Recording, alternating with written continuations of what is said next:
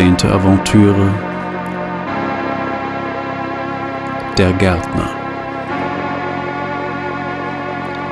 in welcher Johann Heinrich Bernhard Förster Besuch bekommt von Walter Gastmann, dem größten Bösewicht der uns bekannten Welt.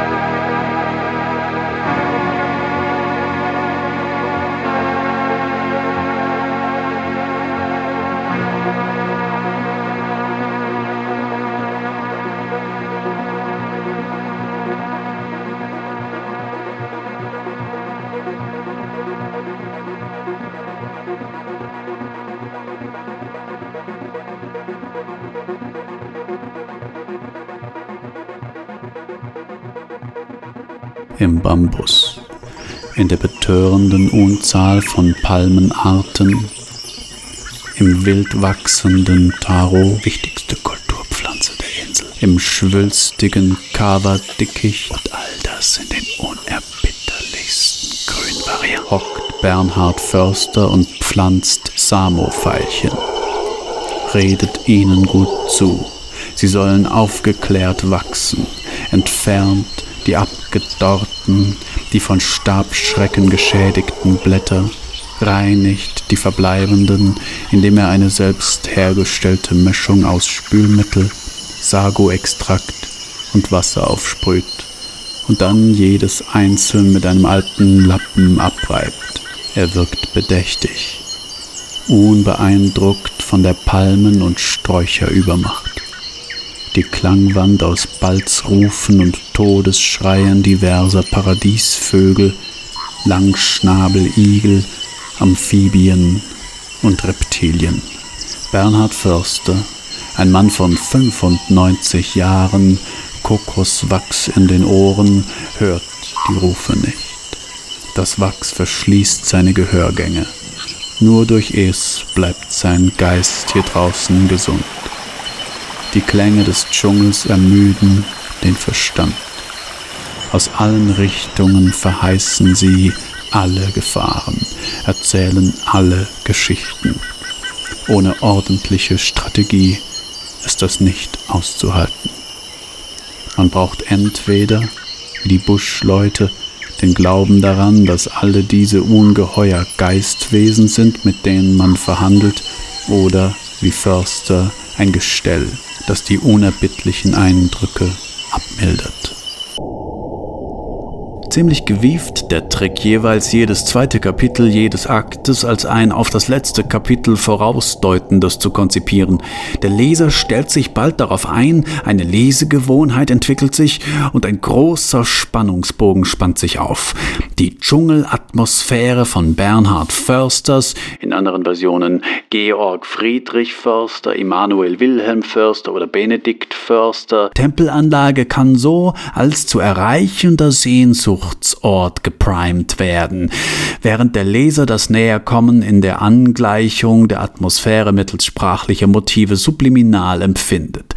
Zudem bieten solche epische Vorausdeutungen im Besonderen der ansonsten recht spärlich auftauchenden Figur Gastmann eine Bühne.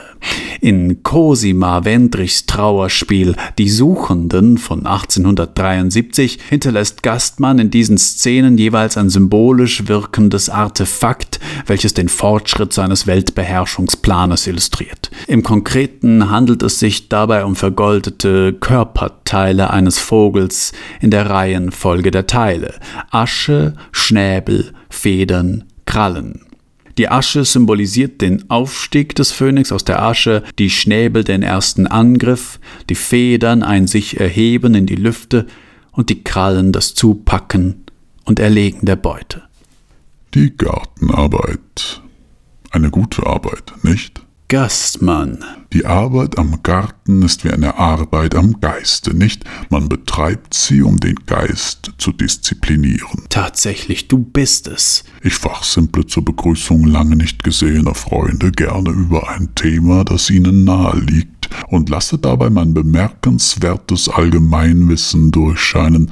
Es macht mich unnahbar und lässt mich omniszient wirken. Es verfehlt seine Wirkung nicht, alter Freund. Lass dich drücken. Ich bin ein selbstbezüglicher Hund, Förster, es tut mir leid. Man kann mit dir immer direkt zur Sache kommen, Gastmann, auch wenn man sich eine halbe Ewigkeit nicht gesehen hat. Siehst du, Förster, das ist doch auch was wert. Du machst das, seit ich dich kenne. Es wird dich nur nicht weit bringen. Was meinst du? Die Selbstbezüglichkeit. Hältst du mich für einen Egomanen? In der Tat, aber nicht, weil du über dich redest. Das freut mich. Doppelt. Deine Selbstbezüglichkeit verurteile ich lediglich, weil sie zu nichts führt. Meinst du? Ich meine, sie hat mich durchaus ein Stück weit geführt. Sie dreht sich im Kreis. Ich bitte dich, Förster, du weißt es besser. Gut, der Kreis ist ein schiefes Bild. Gerade das Heraustreten aus dem Kreis ist mein Anliegen. Gut, sagen wir eine Spirale. Du drehst dich in einer Spirale. Dann geht es aufwärts. Ist doch nett. Wusstest du nicht, dass das Aufsteigen in einer Spirale eine optische Täuschung ist, die entsteht, wenn man sie lediglich im Kreise dreht? Darum liebe ich dich, Förster. Wenige haben diese Verstandesschärfe. Was führt dich in meinen kleinen Garten, Gastmann? Ha, Förster, was wohl? Ich will einen alten Freund besuchen. War gar nicht einfach, dich aufzuspüren. Zwei Lügen in einem Satz und ohne mit der Wimper zu zucken. Zugegeben, Bernhard. Ich habe dich in dem Moment, da ich dich finden wollte, in relativ kurzer Zeit gefunden. Dachte ich mir's doch. Was führt dich zu mir?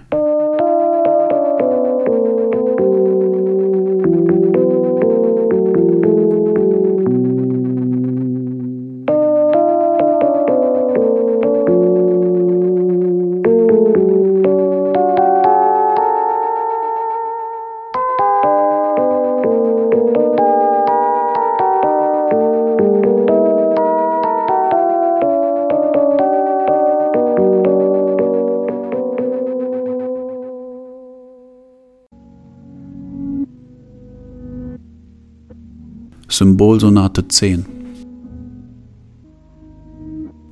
Förster trank sein Glas aus, Gastmann daneben sitzend, daraus folgt Unfreitod. Fackel ausgehend durch Gastmanns Vorübergang, daraus folgt Gastmanns Körperwucht, auch die im Vergleich zu Koch höhere Brennkraft des Brennelements Förster, ein Papagei im Käfig, daraus folgt Kra, Exotisierung Kochs Kuckuck, schillernder, nicht narzisstisch. Ein Papagei ist ebenso nachahmend, aber kreativer mit dem Material, nimmt Wortfetzen anderer und spuckt sie aus, Försters Altersflecken im üblichen Deutungshorizont, Schale und Kern auf der Granittischplatte. Hast du gewusst, Gastmann, dass Papauanern ein Konzept für Freiheit fehlt? Sie haben kein Wort dafür. Sie sprechen nie davon. Es gibt für sie keine persönliche Verantwortung. Sie würden nie auf die Idee kommen, einer Handlung läge eine freie Entscheidung zugrunde. Ist das nicht schön? Ich finde das eine schöne Vorstellung. Du möchtest ein Beispiel? Gerne. Wenn also von Zeit zu Zeit ein Jüngling die Beherrschung verliert und unter den Angehörigen eines Nachbarstammes ein Massaker anrichtet, das kommt übrigens nicht selten vor, dann würde keiner auf die Idee kommen, der Jüngling habe selbst etwas Falsches getan. Vielmehr sind die Papuaner davon überzeugt, dass sich in dem Moment, wo der Jüngling die grausame Tat begeht, der Geist der Grausamkeit, Tiklikliptibit, sich in ihm manifestiert hat. Für sie ist das selbstverständlich, denn Grausamkeit geht immer von Tiklikliptibit aus. Sie ist Tiklikliptibit. Und wenn jemand grausam handelt, dann nur, weil er in diesem Moment Tiklikliptibit ist. Ja, natürlich fordern die Angehörigen des anderen Stammes dann Wiedergutmachung. Das wirkt erst einmal widersprüchlich. Aber der Geist ist biegsam, mein Lieber. Man sagt dann, der Geist der Wiedergutmachung, Huljuliku, sei in sie hineingefahren. Und jede Tat von Tiklikliktibit erfordere eine Tat von Huljuliku. Gut, du hast recht, ich habe die Namen der Geister erfunden. Sie heißen auch überall anders, das stimmt, aber ansonsten, gut, ob es Geister sind oder Götter oder etwas anderes, das weiß ich auch nicht genau, aber im Grunde macht das ja kein. Gut, richtig, es ist eine westliche Sicht auf die Erfahrungswelt der Papaus, aber im Grunde kann man es schon so sehen, wie ich finde.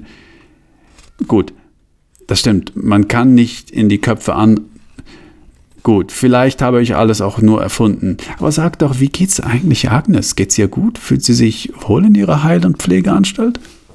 Der Garstige, in seiner Hand befinden sich kleine goldene Dreiecke, geht von Ecke zu Ecke die bemoost verwachsene Tempelarchitektur gutierend und lässt, während er atonale Melodien in fremdartigen Tonsystemen pfeift und naiv unschuldig die Augäpfel gegen den azurnen Himmel dreht, wie beiläufig jene goldenen Dreiecke fallen.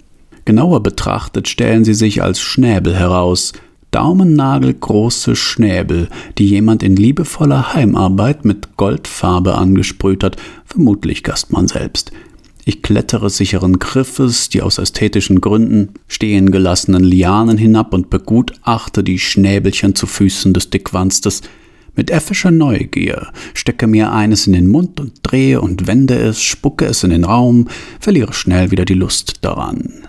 Der Garstige spricht ruhig über ein botanisches Themenfeld und klappert mit erstaunlicher Gründlichkeit alle Winkel des Tempels ab, um seine Souvenirs zu hinterlassen.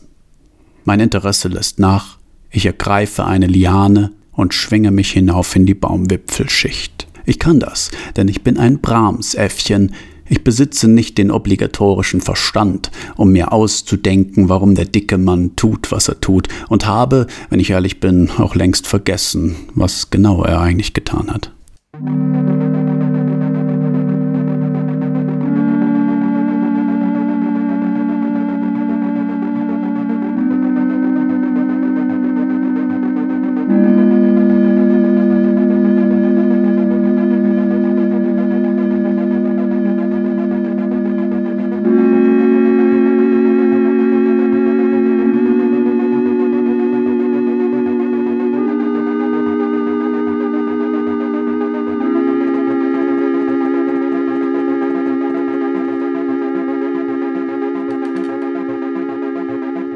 Förster war in seine Pflanzen hinein versunken, er schnibbelte mit liebevoller Zuwendung weidlich an dem Unkraut herum, verfeinerte die Form der Hecken, wie er sie nannte, in Wirklichkeit waren es wild wachsende Dschungelpflanzen, pflanzte neue Arten, welche innerhalb weniger Tage von den heimischen verdrängt wurden, und grub seine Beete um, was keinerlei Effekt hatte, weil jeder Regenguss den Boden bereits intensiver umgrub.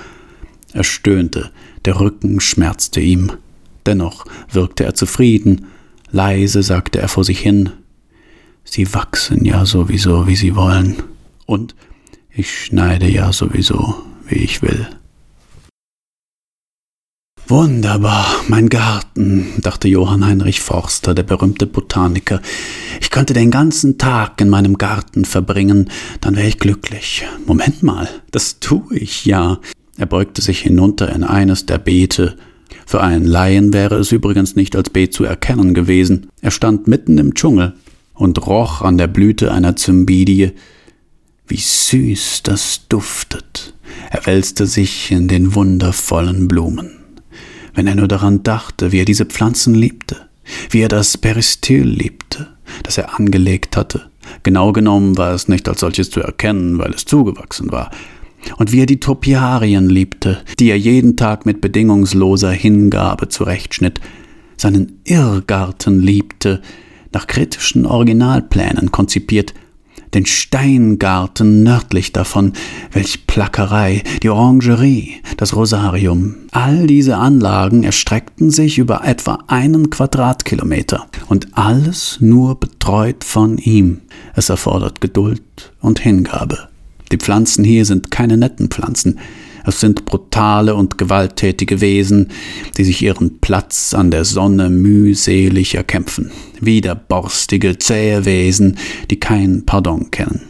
Man muss sie zurechtschneiden, ihnen die Grenzen aufzeigen, aber sie kennen keine. Sie wachsen. Das ist ihre Natur. Ich will alleine sein in diesem Garten und niemand soll mich stören, dachte Forster Und in diesem Moment hörte er den Hubschrauber. Er wusste sofort, um wen es sich handelte.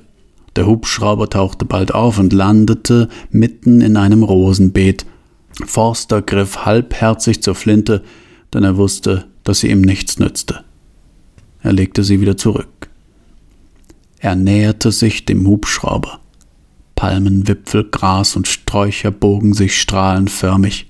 Blumen und Blüten rissen aus. Sie flogen dem armen Forster um die Ohren.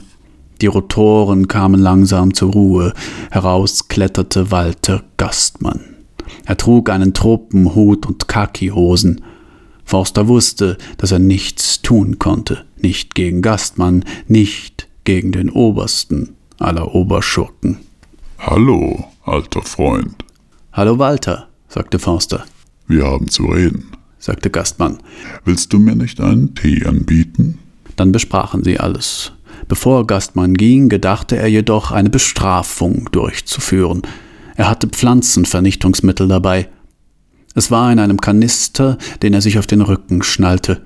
Mittels eines Schlauches wurde es in eine Spritzvorrichtung geleitet. Dann stapfte er auf Forsters Blumenbeete und begann sein Werk. Er vernichtete Rhododendren, Kamelien und Azaleen, besprühte lachend Chrysanthemen, Dahlien und Rittersporn, Lilien, Enzian und Eisenhut, sprenkelte sein Gift mit kindlich hysterischem Lachen auf Flamingoblumen, Gerbera und Germinie, Gladiolen, Hahnenkamm und Hortensien, Hyazinthen, Inka-Lilien und Japanrosen bogen sich unter seinem vernichtenden Atem.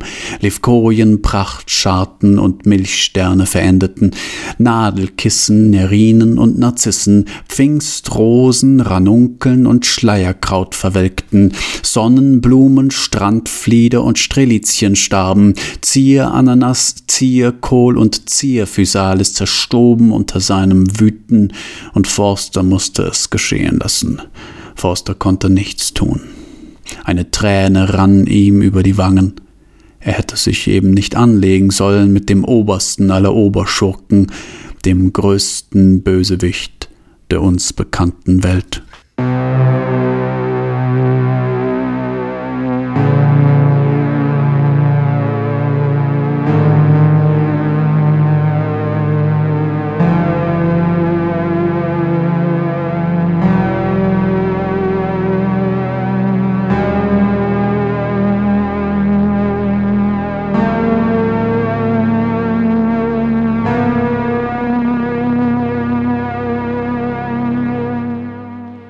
Er geht, der Garstige, bleibt er noch einmal stehen, öffnet seine Herrenhandtasche, kramt darin herum, zieht etwas heraus. Etwas sei hier X. X funkelt in der Abendsonne. X ist so lang wie ein Handgelenk und äußerst scharf. Gastmann wiegt es in Händen, als verwundere ihn die Leichtigkeit von X. Schließlich legt er X auf einen schmutzigen Mauervorsprung zwischen Moosflechten und Vogelscheiße. Nur für den Fall, sagt er schelmisch zu niemandem und verbirgt ein gönnerhaftes Grinsen gekonnt nachlässig, so dass man es bei seinem Abgang schließlich doch entdecken muss. Der Tsunami befand sich jetzt 60 Kilometer vor der Küste.